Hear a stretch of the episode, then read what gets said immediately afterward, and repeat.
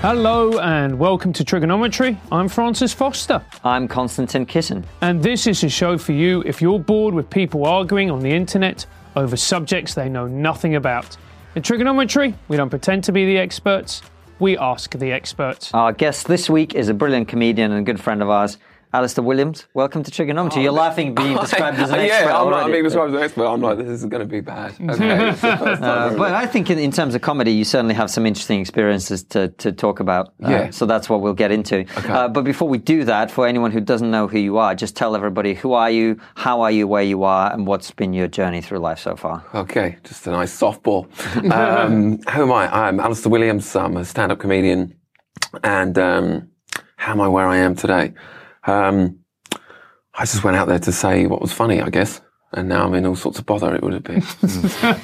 Well, I, I think the thing that most people will know you for is the fact that you made a really good video, a routine about Brexit.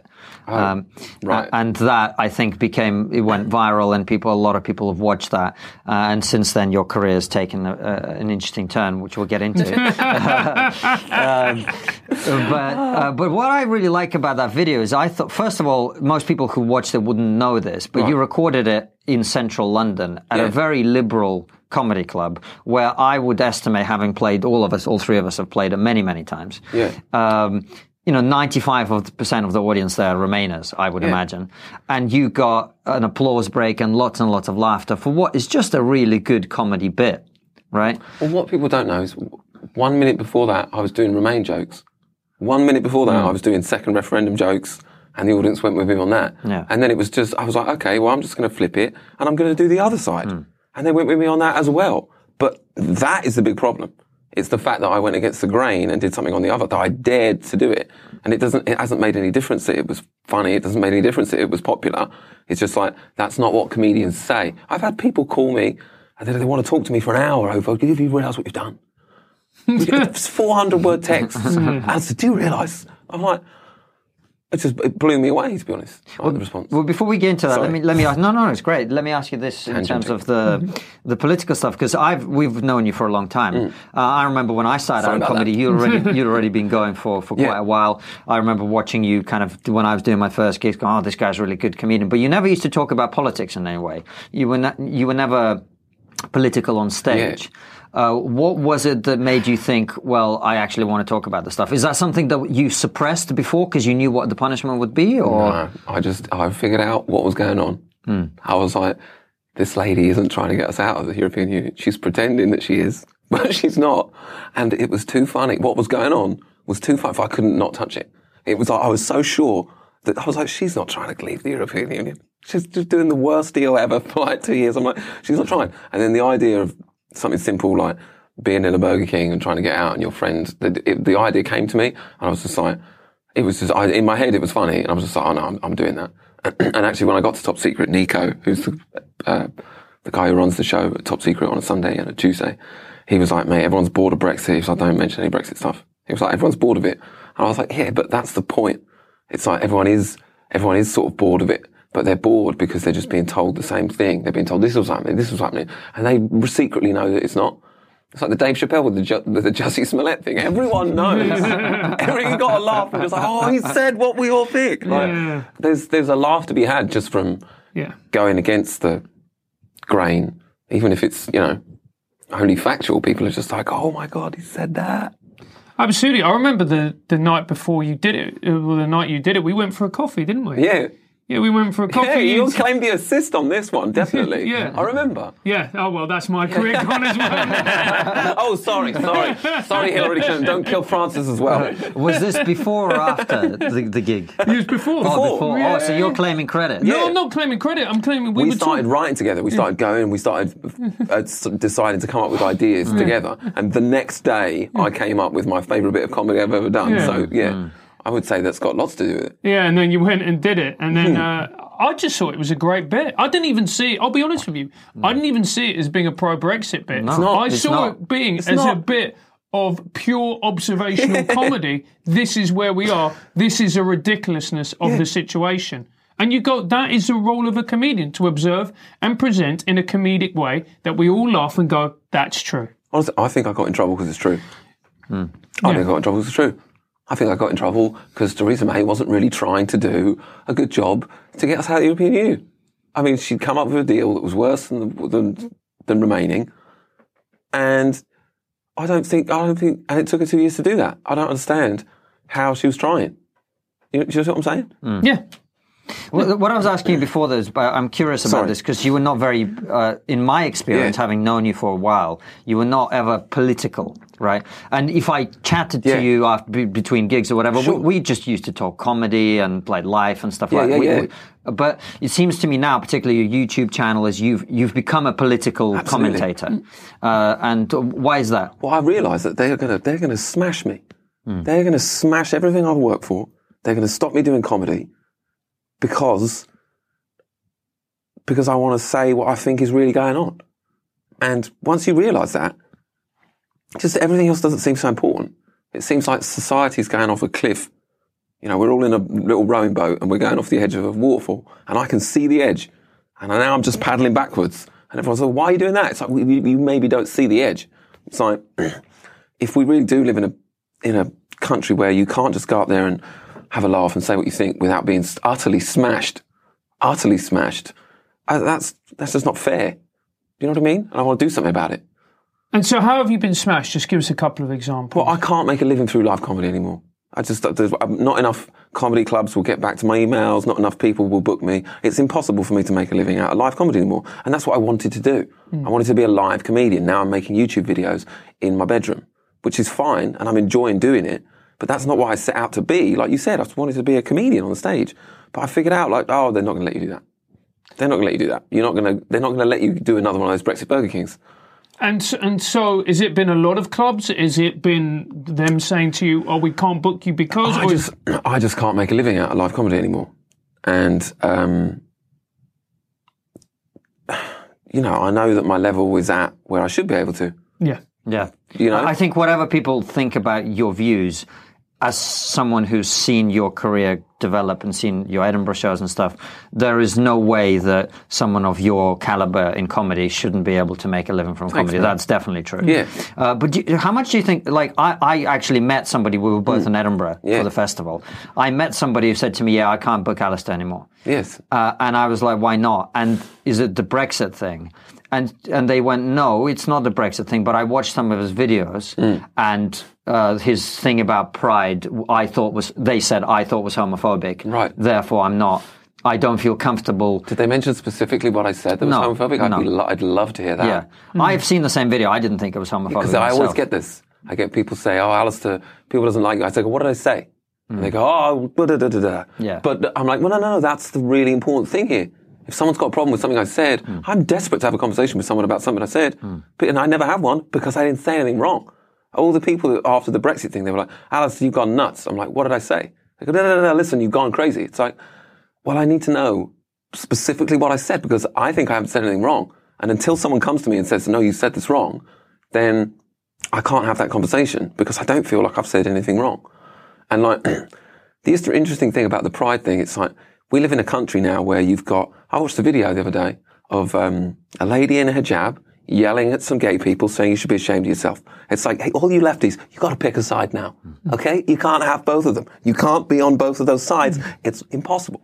So, whichever side you pick in that, in the new society we live in, you've got a choice now, lefties. You can be Islamophobic or you can be homophobic.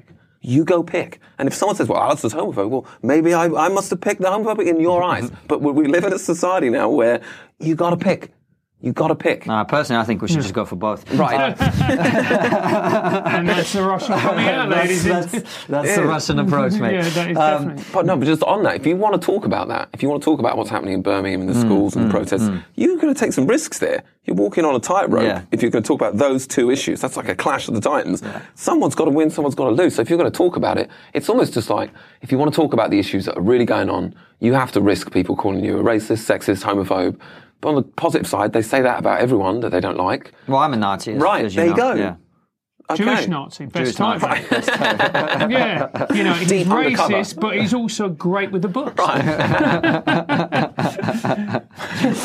but um, so so you were you were talking about that. Did you know that this that you were going to get this backlash from the, the that Brexit joke? I didn't know, but I, to be honest, I did put some text in the, you know, those little words Yeah. that I put Yeah. down. Well, I deserved some sort of backlash for that. okay, so I'm not an idiot. I realised that um, by calling out, like, I think I put in there something like this. This guy will never work again. Oh, well, guess what? guess what? I don't know what am I like a, you know, a clairvoyant? How did I know that? I knew that. I knew by doing that. Oh, this is it now. But um, there, there's, it's like a choice. You can either say what you really want to say, and then you'll never have access to all these things, or you can have access to all those things, and you can say what they, you probably they they agree you can say. There's, there's a choice, and for, if you want to be a real comic, there's no choice there. Hmm. You've got to go that way. Like Dave Chappelle, everyone's Yeah. like, "Oh, it's so great that Dave Chappelle's." Like, they're trying to cancel Dave Chappelle. Yeah. Hmm. What do you think they're doing to me? Hmm. They're, they're trying to cancel Dave Chappelle. You think, they're like, oh no, leave Alistair Williams alone. Do you, and I remember the, the because you, you did that uh, you did that set Mm. and it was great and you know it was very interesting the people who didn't retweet it. Right. Yeah. Which is everyone, Yeah, more or less. yeah. See, I get offended every time you say that. man, No, 'cause right, yeah. I was fucking retweeting. Yeah, I, But re- you- I retweeted But, it as well. but you guys are real comedians. yeah. You're still becoming comedians. You're still out there working. I'm talking about, you know, the people that have already made it and they've got this huge following. And it's sort of their responsibility They to help to young lose. comedians. Yeah, I'm, yeah, I'm yeah. like, hey guys, I'm being murdered for being a comedian. I'm a lefty. Awesome. Cool. And then you went and spoke at the Brexit Party rally. I've, do you know why? Tell us. I'm going to, I thought to myself, I'm going to write a bit of comedy about Brexit. I'm going to tell people what's really going on and I'm going to wait and see who calls me. Maybe Comedy Central will call me. Maybe Channel 4. Maybe the BBC. The only people that called me was uh, the Brexit Party. They said, come and do your comedy for our people. I said, sure. Of course. I'm a comedian. I want a gig. And also, I believe in their, um, I believe in the Brexit Party. I think it would be great for us to leave the European Union. There, I said it. Strike me down, hmm. right? Hmm. And it's like you've got a choice. If you want to believe in, if you want to fight for Brexit, you can join UKIP or you can join the Brexit Party. Hmm. Realistically, right? Well, guess what they're going to say? If you go in for Brexit, they're going to say you're Nigel Farage. If you go UKIP, they're going to say you're Tommy Robinson. So again, you've got a choice. Everything you've got a choice. Mm. You want to support fight for Brexit? You can be Nigel Farage or Tommy Robinson. And in every time they talk about you, they'll go, "Well, Alistair, you were standing next to Nigel Farage." I'll be honest, I, I didn't see Nigel Farage seemed like a nice man when I met him. I mean, I'm used to people telling everyone how terrible I am before they meet me. So now, when someone says, "Oh, that person's terrible," I go, "I'm going to wait until I meet him." Because I'm sure everyone's telling everyone else how terrible I am, and I didn't. I found nothing wrong with Nigel Farage. It's so funny that you say that because when my thing happened with SOAS, Yeah. that contract, Oh, yeah. that was the number one takeaway from me from that whole experience. To, which was to go, never, ever, ever believe what people say about somebody in the Mm. newspapers. Just from my own experience, and it's not just it's not just bad stuff; it's also good stuff. People, Right. you, once you become in any way a public figure, your reputation becomes a thing of its own. It's not actually who Right. you are. It's just this conglomeration of ideas about who you are that other people have imposed on you. Right. Um, I can understand. I mean, when you say it like that, it makes perfect sense. I'm guessing if the Labour Party had invited you to do a gig there, you probably would have done it as well. I'm not sure. I'm not sure because because I There know we what, go. The hypocrisy has been exposed.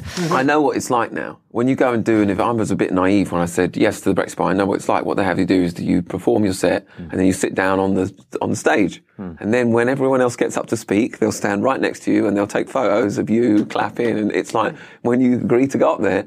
I didn't realise this before I did it. You're agreeing to all the politics that's on stage. Hmm. So you have to be a bit more careful now. I mean, I've hmm. recently been asked to, I've been asked to do another one and I actually was a bit, was more sensible about it. I said like, no, no, I don't want to just dive into and be a speaker at your conference. But I said, but how about I come and meet you guys and find out what you stand for and then maybe I'll be a speaker at your conference. I think that's a smart thing to do if you're, mm-hmm. if you're going to do a political event, you need to be sure that you're in line with everything the political party stands for. But I was fine doing that with the Brexit party because I think we've reached a point where it's like, we need, we need Brexit to save the country, I believe. So if there's a, there's a party that stands for Brexit, number one, and I've, I haven't seen anything else out of the Brexit party apart from we want Brexit. I haven't seen them say anything bad. I haven't seen them say anything that I would go, ooh, I don't agree with that. All I've seen them say is, we want out of the European Union. Um, and I'm fine to sign myself up to, yeah, that's what I believe in too. You know? And how would I can't believe I'm asking this question. Oh, I'm excited. Yeah. Uh, so, uh, what was the feedback like when you stood on stage with Nigel Farage at the Brexit party? Instant. instant. I got my Twitter mentions. Everyone goes, Alistair's a racist. Look at the racist, racist, racist, racist. You know, P- people that I used to be friends with taking photos of getting screen grabs of me with Nigel Farage and sending it around on Twitter saying Alistair's a racist and far right and this and that. Just overnight. What, before you was all right and you was a decent and they might say hello to you. Now you're a racist. Hmm. And these people know that you're not racist. They know you're not racist. Hmm. They don't care. You're on the other side now. It's time for your reputation to be destroyed. Mm. And that's I also what it is. found that with, with, with my contract as well is you instantly find out who your friends are, Yeah. and you find out very quickly it's a lot fewer people than you Right. thought. A lot fewer people than you thought. Well, it depends what uh, side you're on. Louis C.K. has this great bit on it where, you know, when he on his comeback, he goes, and the people who you want to be your friends, they're not your friends. And it's always the people supporting You're like, you're my friend? Oh, for fuck's sake. you're on my side? Oh, come on. I really appreciate Francis lumping us in with Louis C.K. Yeah, yeah. Let, us put that picture in people's heads. Thanks, Yeah. Francis. Uh, Alistair, Louis C.K. Hilarious. Konstantin. Yeah, That's yeah, what you yeah. want. No thanks. But I, I, I did say this at the time. Ir- irrespective of what people's views are about Brexit or you or whatever, the, the some of the bullying that went on, and it was bullying. The people saying they kicked you off the podcast, all the shit. It was just, it was disgusting. I don't think it's bullying. I don't think it's bullying. It's like everyone's got a right.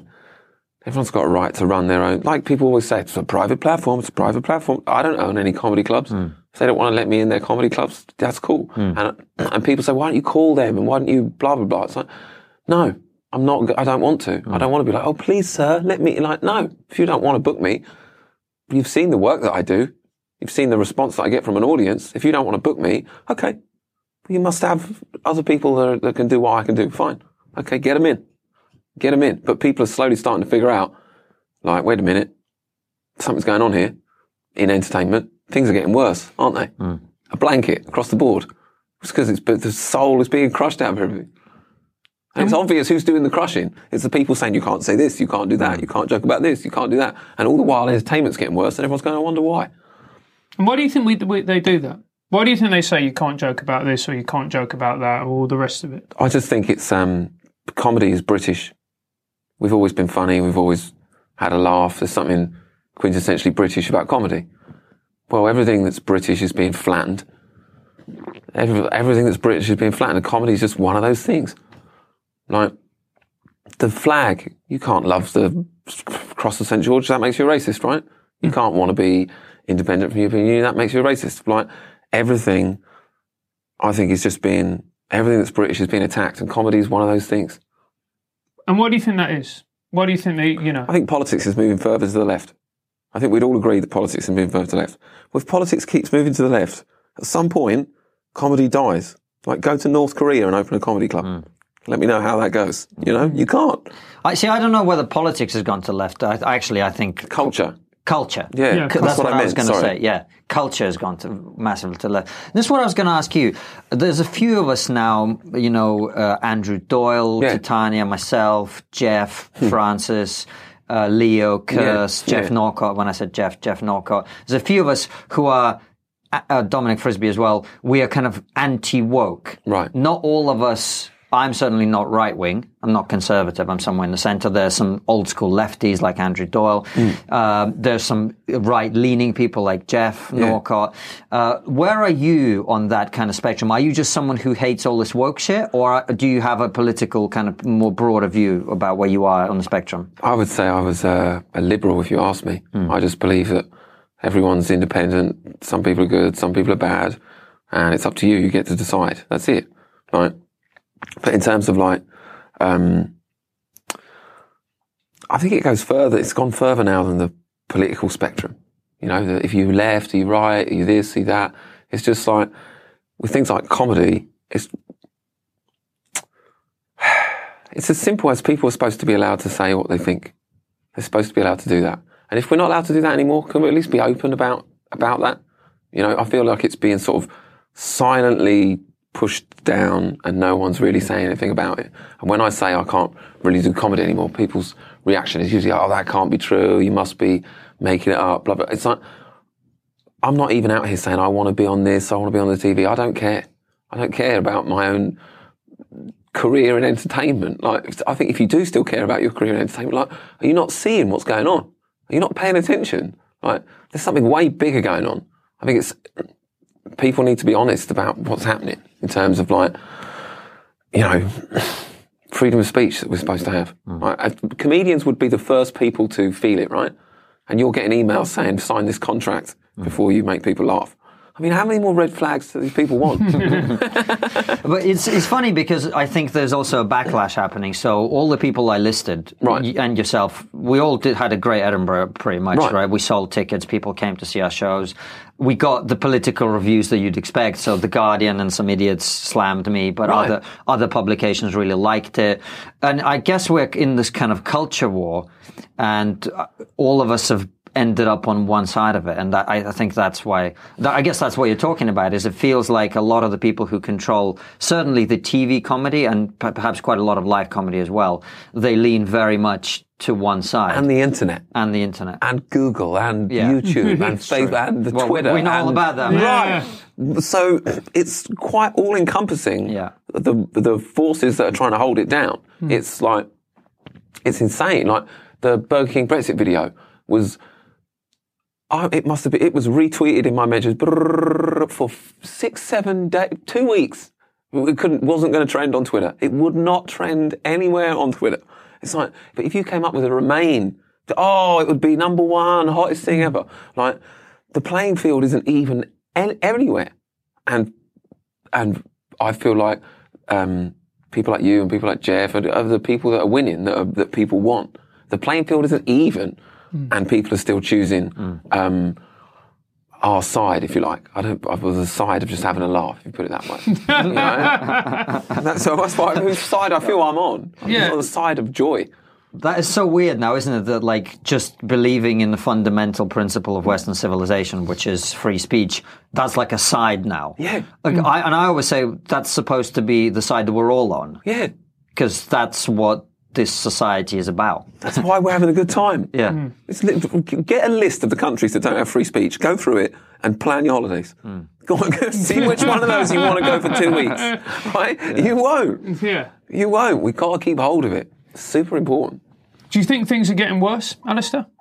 Um, well, no, for the reasons Konstantin said. Yes and no. Yes and no. We're being, we think we're being cracked down on slightly harder. But like you say, I think there's a massive will of people that they don't want any more. No one's stupid. No one wants more control over what they say and what they think hmm. now. Hmm. No one's out there going, no, it's not like 1984 at all. No, no, not at all. I don't know what you're talking about. Mm. No one's saying that. Except in Brighton, man. I did, I did a preview Really? in Brighton. Oh, mate, I did a preview of More my show in. Brighton. I did a preview of my show in Brighton, and I, I, at that point, I used to ask people, "Do you feel more scared to say what you think now Right. than you did ten years ago?" And every other preview of my show I did anywhere else in the country, it was like, "Yeah, definitely." In Brighton, they all looked at me and went, "No," as, as if to go like, "I'm not racist. I'm not." Oh, wow. So there, there is about probably so the stats are there's, there's some research on this. Right. About seventy six percent of people feel that pr- political correctness has gone too far. Right. So there is a twenty four percent of people who are like, no, no, we need more of this. Do you know what I'd love to see? That Venn diagram with those people and vegans. Just a circle, mate. Yeah, it's just One a side. circle. Absolutely. Yeah, oh. no one's going, right, we need a laugh, bring the Right. vegans in. I'd just like to apologize to our vegan subscribers and viewers at this point. We do actually have some people who go like, "Can you please stop making fun of we- vegans? We actually watch your show and like it. We just don't want to kill animals. That's all. We just don't like brutality against another species. It- It's nothing to do with our political views." Yeah, we need more of those people. yeah, yeah. Right wing vegans. That's an Edinburgh show. Someone's writing that right now. Right wing vegan. yeah. Killed a balloon, 230. But yeah, I take it. I think you're absolutely right in the, the the vast majority of people are fed up with this shit, Yeah. and, and there's no question about that. There's, and and I think maybe in a way the reality is that you know I, I, I whenever I talk to people about this, I'm like, well, if you want to be the countercultural comedian who challenges the mainstream narrative, by definition. Mm. You're going to take a beating. Yeah. You've taken a beating. I've taken a Yeah. beating. Francis has taken. All of us who are challenging the mainstream narrative are getting the, the lumps kicked out of us because we're doing what comedians are supposed to do. Right. And I guess in a way you hope then that the rewards for that that come with that, which is you're saying what a lot of people are thinking but are afraid to say, will also come. And you've had I, I would say a very a tremendous amount of success with a YouTube channel Thanks. doing that. Yeah. Do you feel that way? Are you happy with how it's going? Yeah, I love um, I love making videos now. Don't get me wrong. I'm not I'm not sad about the way things have turned out. Um, I'm really enjoying it. It's actually I'm enjoying it more than doing. It seems like you can do more. You know, like if you're doing comedy, how many people are in the comedy club? Like a couple of hundred. Well, yeah, it's going to take a long time to change the way people think or to have any sort of effect that way, right? What you need to be effective then is for someone to film what you're doing, put it on TV, get get it in front of loads of people. Well, you could do all of those things yourself. So if you are a comedian sitting there going, "Oh, no one's helping me," it's like, what, what, what do you need that you can't do yourself? You can, as long as you can find an audience somewhere, and you can, I'm assuming you can get a camera and you've got the internet. Well, then you you've got everything you need. So, I think the days of comedians saying, "Oh, I don't have a career because no one let me have one," it's like you can get one yourself. You just have to go and do it. Um, and like you say, yeah, if you want to go the way, if you want to go the unestablishment way, it's going to be harder. But it's also quite hard to go on Channel 4 or the BBC and write a program that's funny. If you think about it, you know, you're going to be on the tram lines, Yeah. right? Think of a new way to say that Trump's a racist. Go on. Yeah. Right? No, it's all been done, isn't it? Yeah. No, it's completely all been done. And what I find always really, really interesting is how we, so a lot of people and a lot of comedians look up to Bill Burr, Yeah. or they look up to Chappelle, or, you know, Carlin and all these people. But the moment somebody in the British establishment goes, oh, I don't agree with this, I don't agree with that, that's the moment they all come down on them like a ton of bricks. Right. Mm. That does make me laugh. Yeah. Mm. When comedians in this country are like, oh, Chappelle's so amazing. It's like, if you wrote any of those jokes in this country, you would never work again and you all know it. Mm. Oh, You absolutely. all know it. We all You're, know it. Oh, Chappelle, oh, you wouldn't dare. Yeah. You wouldn't. You won't even stand up for someone that tries to go in that direction and gets crushed. So it's all very well applauding people making real jokes. We're not allowed to make real jokes, and no one's going to do anything about it. I think the thing that summed it up beautifully was that tweet which showed uh, the Hannah Gadsby, you know, Right. the, you know, the, the, the Rotten Tomatoes ratings from the critic and then the audience, and they matched it with the Chappelle. In fact, uh, Anton, if we can put it up on the screen, that would be great. that is That was just so funny. yeah, and it, and it's just like it's almost like the people who think that they set, you know, the ta the tastemakers, if you will, are completely disconnected from what the real public want. It's the opposite, isn't it? It's like upside down world. It's Yeah. like we're well, the best type of comedy is ones with no jokes that are serious, that are about the worst stuff in the world. It's like you've got all of that wrong. You've got, obviously, hmm. like people, people want comedians that love to do comedy. Hmm. Hannah Gadsby's like, I'm quitting comedy. It's terrible. It shouldn't be allowed to happen. Best comedy show. Like, Comes back next year with another show, by the way. right? Is it? She, yeah, she qu- well, she did another show the next year. Okay. She Yeah, quit she's- comedy so hard she came back with another show. she fell right through the floor of comedy. Bounced back. Yeah, through the Australia and, And back somehow in. she's back doing another show. Oh. It's almost like uh, she God. didn't mean to quit comedy. you, you know what I like about that? In, in her defence, so she she said, "I'm quitting comedy." She got this show. She made loads of money. So you tell your boss, "You know what? I'm fucking quitting." Oh, here's your pay rise. Yeah. Anyway, see you on Monday. Oh well, good for her. I say. Yeah. Hello, guys. HelloFresh are our sponsors. And what HelloFresh do is they help you to cook delicious meals from scratch every single time. I got a delivery from HelloFresh this week because they sent us one to try it out. And honestly, I was genuinely quite amazed by how great it was because I thought it was this like mixture of food that's kind of semi-made, semi-made, semi-ready. It's a big unhealthy ingredients, stuff like that. It was actually just fresh ingredients that they teach you how to cook and put together. It's all there. And the thing is, like I've tried some of these recipes, I've made them, they're really, really good.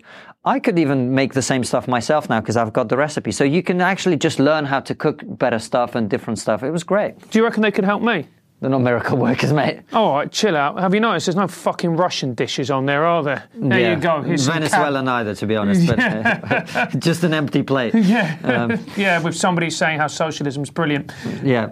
Anyway, HelloFresh are offering triggernometry fans £60 off four boxes. I really recommend it. Head over to hellofresh.co.uk, enter our special code, which is, of course, triggernometry, and start to enjoy delicious meals made from scratch by you. Uh, your YouTube channel is going very well. Uh, you're, you're doing great. You're putting some interesting content out.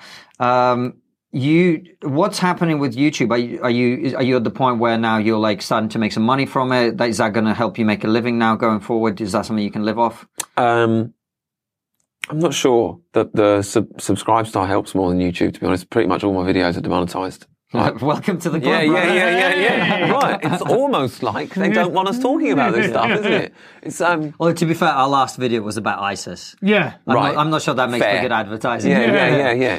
I don't know hmm. what it is. It could be the swearing. Do they not like swearing? They love swearing. They love but this is swearing. the thing. I was driving in because I'm a big fan of rap, right? Right. And I was driving in today to do this interview, and I, I'm I'm watching, I'm listening to this YouTube stuff that my wife is putting on for me hmm. because I'm asking her to do it, and it's all like gangster rap. It's like kill him, do Right. this.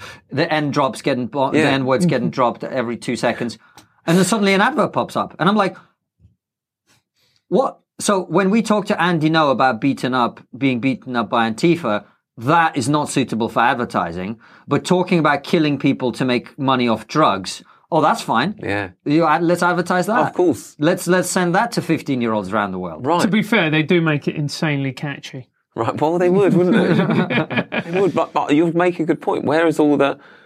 If uh, 10, 15 years ago, if I asked you for people that wrote love songs, you'd give me 60 names. Lionel Richie, Boyz II Men, you'd reel them off. Give me, give me, give me four now. Give me five. Give me two. Like people- Adele, Ed Sheeran, and blah, blah, blah, blah, blah, blah. Right? We've taken away that whole genre and we've replaced it. Most music sounds the same now. It's exactly the same sort of, I've got loads of stuff, I've got loads of things, right? You've got all this, yeah. How many times do we have to listen to that song Yeah. before we get bored of that song? Do you know there's a machine now that can tell whether a song is going to be a hit? Right. Just it just analyzes the rhythm of it, and that's that's it. That's all there is. We were talking yesterday about I played some of uh, Freddie Mercury live at Wembley on, you know, the, watch the video, watch the mm. audience. Yeah. And look at the, how they're all in one, they're all sitting having a mm. great time. You watch any concert now, it's like, it's such an obvious example of how life is being downgraded. Yeah. You know what I mean? Like, less fun is being had, guys. Come on. Can we, can we notice now and just sort of turn it around the other way? No, but it, it is true. You know, especially Instagram, and you know, and Right. everything's being filmed for the gram. Everything you know, you're doing it for the likes. Do you wish you could get off Instagram? Yeah. Right, yeah, me yeah. too. Yeah. I'd love to throw my phone in a fish tank. Mm. See Yeah. you later.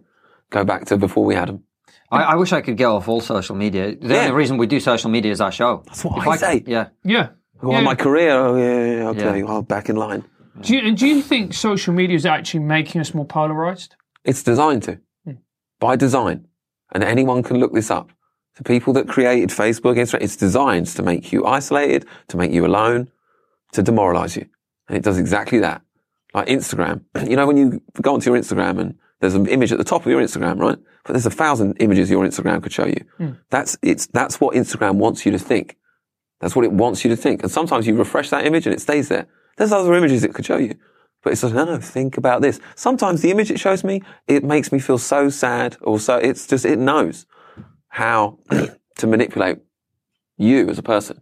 Like your phone has so much information on you. Google has so much information on you. Ridiculous amount of information on you. I'm sure they're having a great time. Yeah, I know. Right? Mm-hmm. so if Instagram makes you sad, it's just, it's by design. Could you give me an example of like the like an image? That, Okay, I did a show and uh, I call it the demoralizer. Hmm. It's this gig in a pub. It's in the corner of a pub. You know, you, you have to, excuse me, everyone, can you Yeah. please sit right? It's, you know the gig. It's, it's around the corner. Half the people aren't paying attention. We It all is know that gig. Right. I've done it once before and then I came back the second time and I was like, okay, I'm just going to notice all the ways this gig tries to demoralize Yeah. me.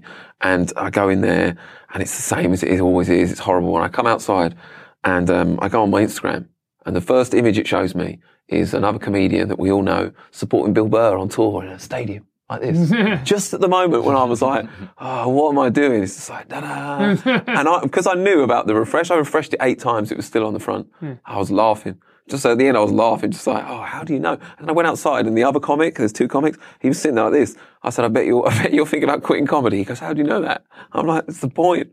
That's what this gig is. Hmm. You know? It's also about what gets clicks and hate and mm. anger are, Right. are things that, the, the, because of the way the way our brains evolved and the way our brains are wired, hate, anger, and fear they are the things that will always attract way more attention than love, than Right. any of the good positive stuff. It's like And that- injuries. Sometimes my Instagram shows me injuries. Really? Oh, yeah, yeah. Right. Football injuries. Right, or someone who's Yeah. in hospital with a skin around. I'm like, I don't want to see this. Yeah. And it's like, you know, I don't want to see this Hmm. Instagram. You know who I am. Like, it's stuff like that that no one asked for. That's just sort of Trojan horse its way into your life now. And it's so hard to get rid of social media because everyone's got it. Hmm. And you think, if I don't have it, how will I contact people?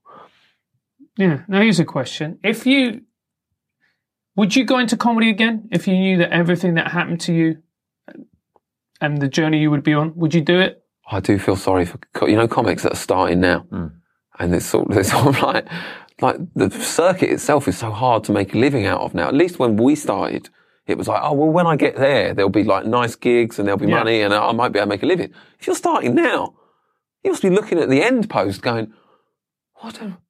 I can't even even if I win, I can't make this happen. Mm. Mm. You know, like most of the gigs, some of the gigs that used to be 400 people in London on Friday or Saturday are now 12. right? Mm. And it's like, oh, when I started, I used to get on stage at these clubs and be like, oh, wow, there's 200 people. I'm doing it.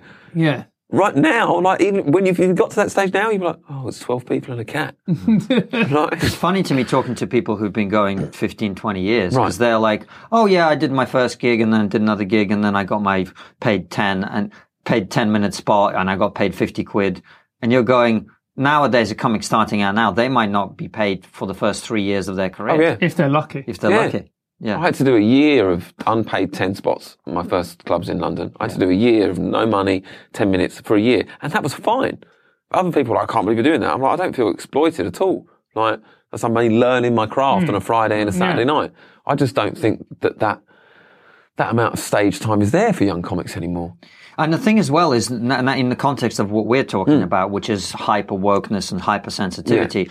And I feel this, you know, we, we've all got career th- pro- progression that we want to get to. We Yes. Hmm. want to get to the bigger clubs and play blah, blah, blah.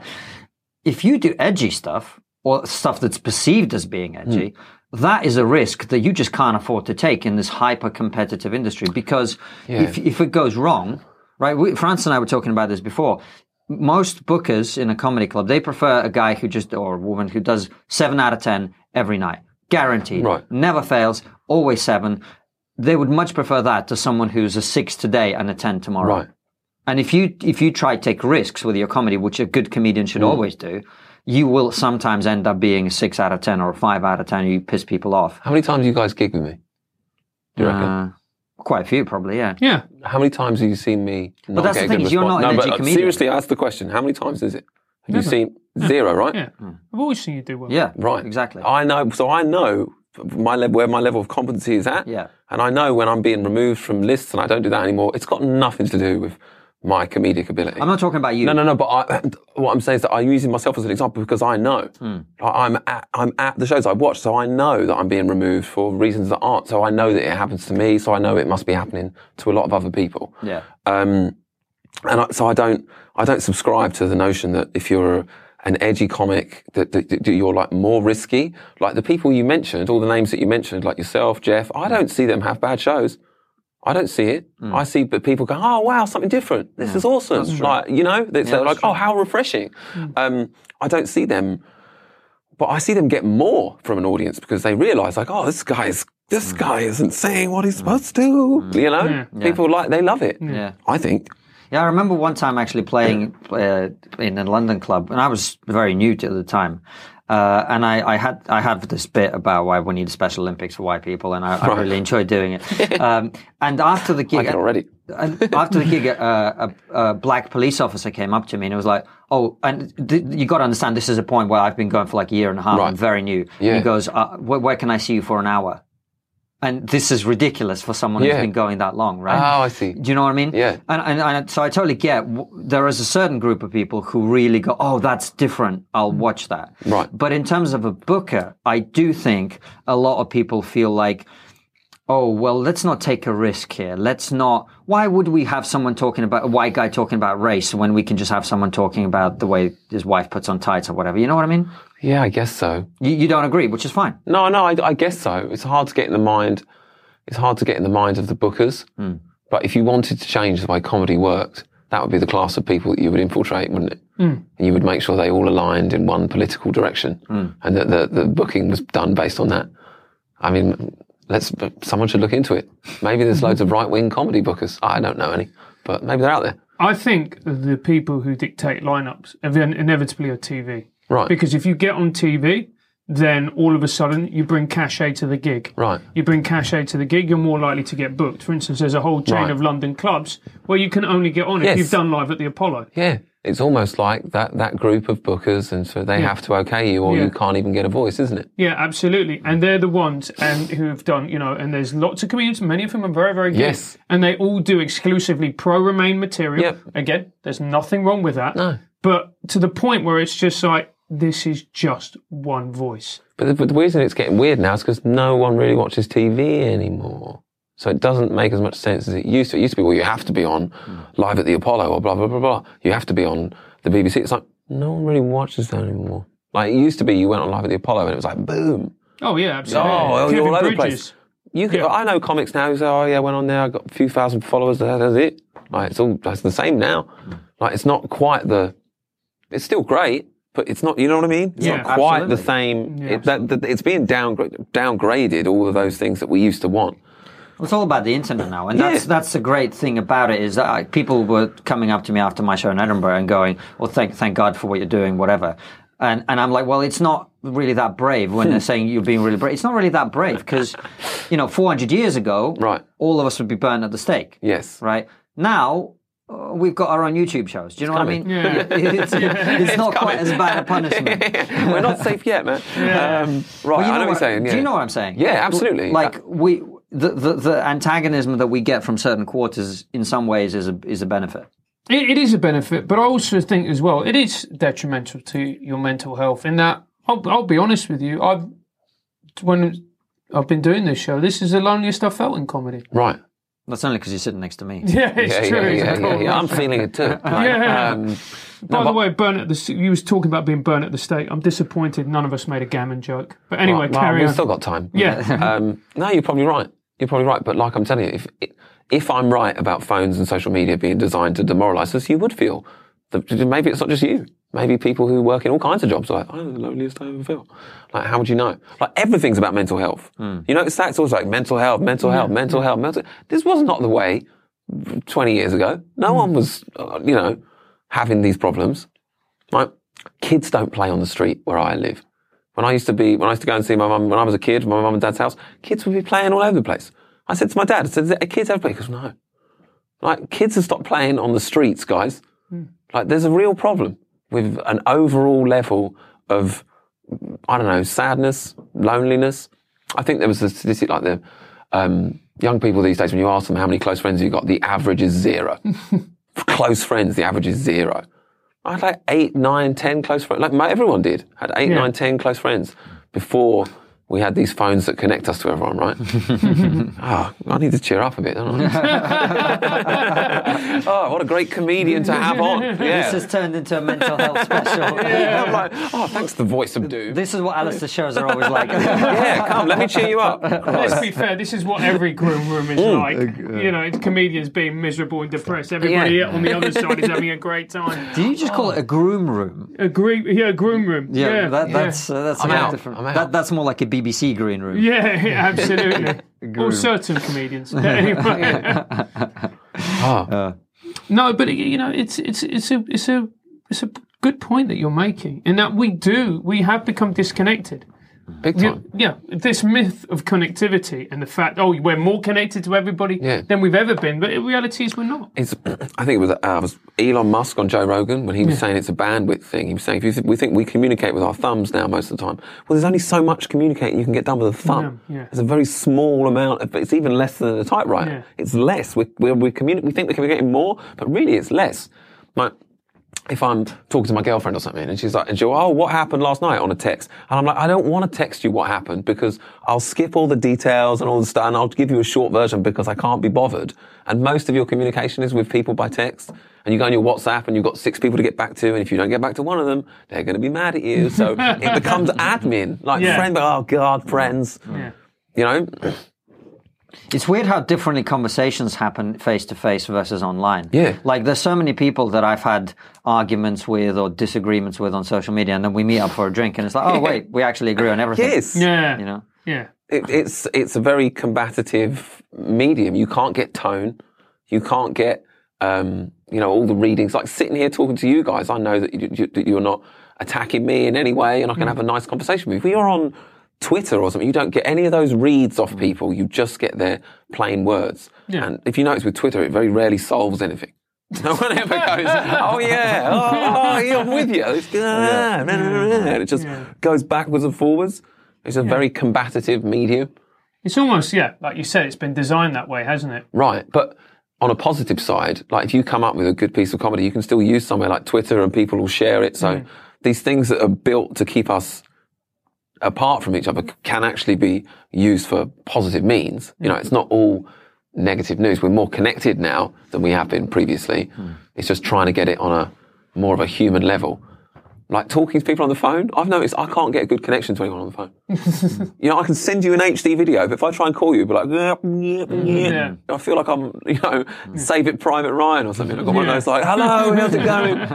off someone's back. Yeah. So, um, yeah, I can't remember what we were talking about. No, I was going to ask you what, what your plans are going forward. What do you see your career developing as? Are you going to start doing your own shows uh, to your own audience? Are you sticking with the YouTube for now? I think I'm going to stick. I'm going to keep doing my shows to my own audience. Like my show, How to Lose Weight and Be Less Racist. I think is a great show. I think I can take that to other countries and places, and people will be interested in that show. Um, and, that's my favourite thing to do with comedy is to research a topic, find out stuff about it, and then try and make it funny so that people will sit through it. Like if you lecture people on what food to eat, they get bored quite quickly. If you can make it amusing, hmm. it's a good way of getting information into people. Hmm. So I still want to do that, but um, I do a live stream every night about ten o'clock where we just chat for two hours to people off, on my YouTube, and I enjoy doing that the most. I think. So I think I'm going to turn that into my own sort of nightly podcast, radio show. Hmm. I don't know. It's not too serious where we just chat about what's going on, but I think that's what I'd like to do. Just have that little part of the internet where you can tune in every night and we just talk about what's going on and try and lift morale, if you know what I mean. Yeah. Um, Just like you've done in this interview. Yes, of course. Yeah. And what do you think is going to be the future of comedy, Alistair? Um, Where do you think it's going to go? well, hopefully in the Dave Chappelle direction. Hopefully that is the foot in the door of like, no, we're not going down the way where we can't do it. Hopefully that will snowball into everyone gets to do that again, where everyone again gets to go, no, no, he was clearly lying. Like, you know, you know. Juicy small, eh? yeah. yeah. that is such a funny routine. Oh, oh, it was brilliant to watch, man. It was, but and that's that's what I think comedy needs. People at the at the top of the pyramid to be like, I got this. I'll take these guys on. Don't you like? People like us aren't going to do it. Yeah. They'll just crush us like an egg and just keep stomping on. You say that though. I mean, obviously we're uh, nowhere near that that level, but Mm. you and I, I'm sure all of us get a lot of messages from people going from newer comedians Right. or other or just other comedians. Some some comedians are way ahead of me, going, "Well, I'm really glad you're talking about it because someone should. I'm really Yeah. glad you're doing this because someone should." Uh, I, I, I'm sure you get that. Overwhelmingly, when comedians meet me in person, it's ninety nine percent positive. Yeah. It's usually, oh yeah, stick, keep going. Yeah. Like, oh, yeah, I need you publicly. Yeah, You know? yeah, I had a lot of that to be fair. Yeah. Uh, but you know, some people, some people, it's easy for us because it's like that quote I love from Fight Club, which is it's, it's only once you've lost everything that you're free to do anything. It's easy for us Hmm. Yeah. because we don't have much to lose. Yeah, yeah, yeah. If you've already got a huge career, that Yes. that it's a, it's a it's a harder thing to ask someone to do. Yeah, no, I totally understand that. I do totally understand. Because they've got a mortgage and they've got kids, and and, and look, in, at, the, at the end of the day, everybody's got their own decisions to make. But um, I, I know certainly when when I was getting a lot of flack, I appreciated some people who I can't name because they didn't Yeah. want to be public, who were really supportive, big Right. name people. Uh, didn't want, and I asked them, "Do you want to say something about publicly?" And they were like, "I can't." Right, yeah, But they were they were helpful anyway, and Yes. you know everybody's got their own role That's to nice. play. It was nice. Everybody's got their own to play, on, on role to play, their own path to walk. I think people aren't stupid. They look at what was happening to you and they go, well, that ain't good. Hmm. I should help that guy. You know what I mean? Yeah. Like that, I can see how that would be turned around on me later if I don't help this guy when it's happening to him now. But Jo Brand came out in defence of you. She did. She, She did. did. And look what happened to her. Yeah. What happened to her? Did you not follow the whole acid mm-hmm. Nigel Farage? Oh, yeah. yeah, yeah, Yeah, and then they, you know, and then she got strung up later on. yeah. And, and all the same lefties who came out and said that I was a Nazi and all this shit, they were the same ones who were deeply upset about her being. See, I got a problem with because around the time she said that, right? I'm being photographed standing next to Nigel Farage, and people are sending around photographs of that, going, "This is who Alistair is." And then I turn on the BBC, and she's like, "Hey, it'd be funny to throw acid at Nigel Farage." I'm like, "I'm one step removed from this guy. I don't like that joke. Mm. Yeah. that throw throw mm. battery acid, he he he. It's like, no, I don't think that's funny at all. Mm. I think that's close to being illegal. To be honest with you, like you can't sort of name someone and be like, "Well, maybe you should chuck acid." She oh, didn't, actually, she didn't actually name him, to be fair. right, but we all knew. Okay. No one was like, "Who does she mean?" Well, that's interesting. So you think. Uh, I don't know. I just want to clarify. When you said it's close to being legal, are you joking or are you being serious? Well, like this was around the time when people were getting milkshakes Sure. chucked at. chucked No, I remember the people context. like some and some people that I look at and I go, well, that's just a commentator from YouTube that is said nothing wrong really, and he's getting milkshakes chucked at him. I don't like that. I think that's dangerous for people to have milk because it's like a first step down the road. Yeah, of Hundred course, percent. yeah, We're yeah, totally on board And with I that. felt like her joke was almost saying like, well, if you want to throw battery acid, you know, hey, hey, hey. It's like, can we, can we not, I'm not saying it's a lip, but can we not just, I can understand you can, you can encourage people to go that way, or you can say, hey, I know that we can don't like people, but let's not throw stuff at them. I'd rather we went in that direction. I agree with you. You know? but, I but equally, I, as a comedian, I don't imagine you thought, "Oh, she should be being investigated by the police for this," right? Well, it depends. That's down to the police. I mean, th- from what I understand, is you can't you can't openly incite to violence. I can't go on TV and say I don't like this person, and maybe you should start throwing shit at him. Like. But it I mean, was a joke, wasn't it? Right, but you and I both know you get in trouble for a joke. I, I was joking. The police, if the police come to see you for something you've said, and you go, oh, "I'm joking," they will literally go, I don't, I'm not here about that. And It's not in the rules, not in the law. Hate speech, like, you know, speech that incites, they, they, that won't save you Hmm. that you were joking. It wouldn't save me. I wouldn't expect it to. What I'm getting at is, uh, do you think that's how it should be? How do you mean? No. Do you, right? You don't. But no, but I do think if you're inciting violence, I don't think you should be doing that. Yeah. I, do, I do not think you should be doing that. Even if you were joking, I think it's dangerous. Okay. If someone throws acid at one of these guys, No, no, of course. you know, But- it's not going to be hard to link. Go well, maybe where'd you find the idea? Well, th- it's But the only area of disagreement we've had so far, so Yeah. I, I'm curious to explore it in, Yeah. good, Cool. in good old social media uh, style. Uh, George Carlin. Right. He had a whole routine which was called "Here's a list of people who should be killed." Right. Right. Bill Hicks. He Who's ha- on the list? Uh, I can't remember now. They're, they're all irrelevant now. Yeah. Um, Bill Hicks had a whole routine about how if you're in marketing or advertising, kill, Kill yourself. yourself. Right. And people would laugh nervously and go, "I'm not joking. Kill yourself." really? yeah.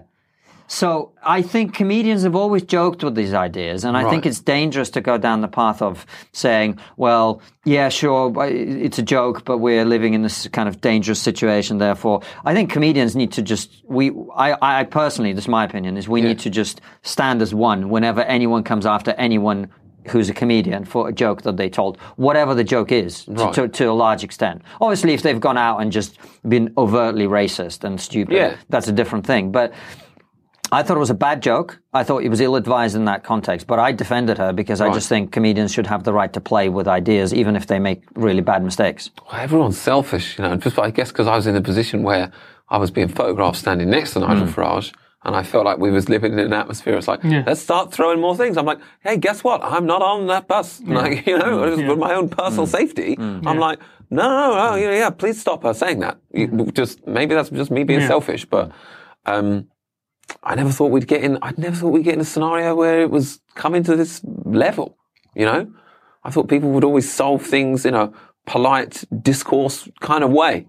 Does that make sense? Yeah. I never Yeah. thought we'd be saying like maybe we should be throwing stuff. Uh, it does always seem that um, it's always it does seem to be going one way. If you know what I mean, the the incitements to ramp it up all does seem to be coming from the left. I don't see anyone on the right saying let's ramp things up. You know, let's start throwing stuff. Does that make sense? Yeah, absolutely. Yeah. Absolutely. And I think, especially in this country, in America, there is some evidence that um, there are some far right violent groups as well. Right, yeah. Um, well, I think in this country there's very little of that from what I've seen. Uh, Like Andy Ngo's as an example. well, yeah. Yeah. It's like, how do you still think you're the good guys? You watch that video. It's like, Well, we've had him you're, on the show. Right, Yeah. you're obviously, Yeah. well, you know then. Yeah. It's like, I don't see the other side to that. I don't see gangs of people from the other side going around, hey, where's someone we can hit? I, I haven't seen it. If it's happening, I haven't seen it. Um, but it, it is, does seem to be coming from the other side. Hmm. And they're not shy about it. They'll tell you, yeah, that's what we're doing. Yeah, yeah We're well, finding that's people who how- disagree yeah. with us, Yeah. and we're going to rough them up. It's like, huh, and you're the anti-fascists. it's like, what? You take that video of Andy being beaten up, and you go, okay, there's a there's a tiny little guy here, and then there's a bunch of black-clad people with helmets and bats. Let's work out which one of those may be the fascists. uh, is it the little guy being beaten for being a journalist, or is it the guys who are trying to stop him from reporting on what's happening? But happening? what happens if he's got the wrong ideas? well, that's the point. It's actually, it was a, a, a Tim Pool video on that that I saw where um, Andy was coming out and saying he was describing Antifa as a terrorist or and this and all these horrible names. And Tim Pool was defending me, saying, well, I think that's a little over exaggerated. I'm like, yeah, because they haven't hit you in the head with Yeah. a pipe. Hmm. Like, that's what I mean. That changes your perspective on it. When all of a sudden there's a gang of people attacking you, your perspective changes to, oh, no, no, no this is, this is coming from that side. I've, I've got a brain injury. Hmm. Like, you know what I mean? yeah. It starts to become practical hmm. Yeah, it does indeed. rather than theory. And I think we've we've actually come to the end now. Yeah, the brain injury bit is a really good ending. Um, Yeah. Oh yeah, God, I'm such a ray of sunshine. Let's be fair. I'm not on more things. Mo- Most comedians have some degree of brain injury, otherwise you wouldn't do it, would you? Yeah, really, let's be fair. Uh, Either physical or mental. Right, but we I all. just have to share my talents with the world, mate. um, uh, uh, yes, final question. Final question: What is the one thing that we're talking about? We're, we're not talking All right, about. I'll do the final question from now on, mate. That was just. That, that was, this, the amount of times he fucks up the intro. I stumble once, he's like, "No, I've got to do it now. I never actually. I take control of everything. Everything is in charge." well, why is he doing a Spanish accent? I have while no idea. I have Russian no. It's like a Jamaican was in the room. Well, I'm, you can't say that. I'm a white man doing a Jamaican accent. I'm definitely cancelled. Right. I'm already cancelled. So, what is the one thing that we're not talking about as a society that we really should be talking about? Um, just in general terms, just the the general decline of morality. You know what I mean? Hmm. The general, just overall decline in morality. Right? People don't treat each other as nice or as well or as decently as they used to, hmm. and I think it's because you know that that side of our nature is not being pushed to the front. You know, we've always been told how different we are and how saying this is wrong and saying this. I watched a video yesterday on how saying the word guys is offensive. Like literally, they're trying to program people like, if you said guys, you're a bad person. You need to go and have a word with yourself. It's like, we can't live in this world. There's too many traps to fall into. Hmm. Like, and I think, I think the people doing that sort of thing, I think they know that it's wrong. I don't think they're trying to help anymore. I think they're deliberately trying to make everyone feel like they're a bad person. And I don't think you are, especially not if you said the word guys, you know? Well, on that happy note. Sorry. No, no, it's all No, good, man. it's fine, it's Uh, fine. Alistair, thank you so much for coming on. Where can people find you online on all these horrible social media Oh, platforms? Um, my YouTube channel, please. Uh, it's uh, Alistair Williams, uh, comedian. Or if you want to just search Brexit Burger King, that should find you to me as well, because it's quite difficult to search for me on social media. But yeah, Alistair Williams comedian YouTube channel is where I'd like you to go. Yeah, and check out Alistair's Twitter as well. Uh, as always, uh, follow us on all the social media as well at TriggerPod. And that's pretty much it. Leave us a nice iTunes review if you can, and we will see you in a week from now with another brilliant episode. Thanks a lot, guys. See you next week. Bye bye.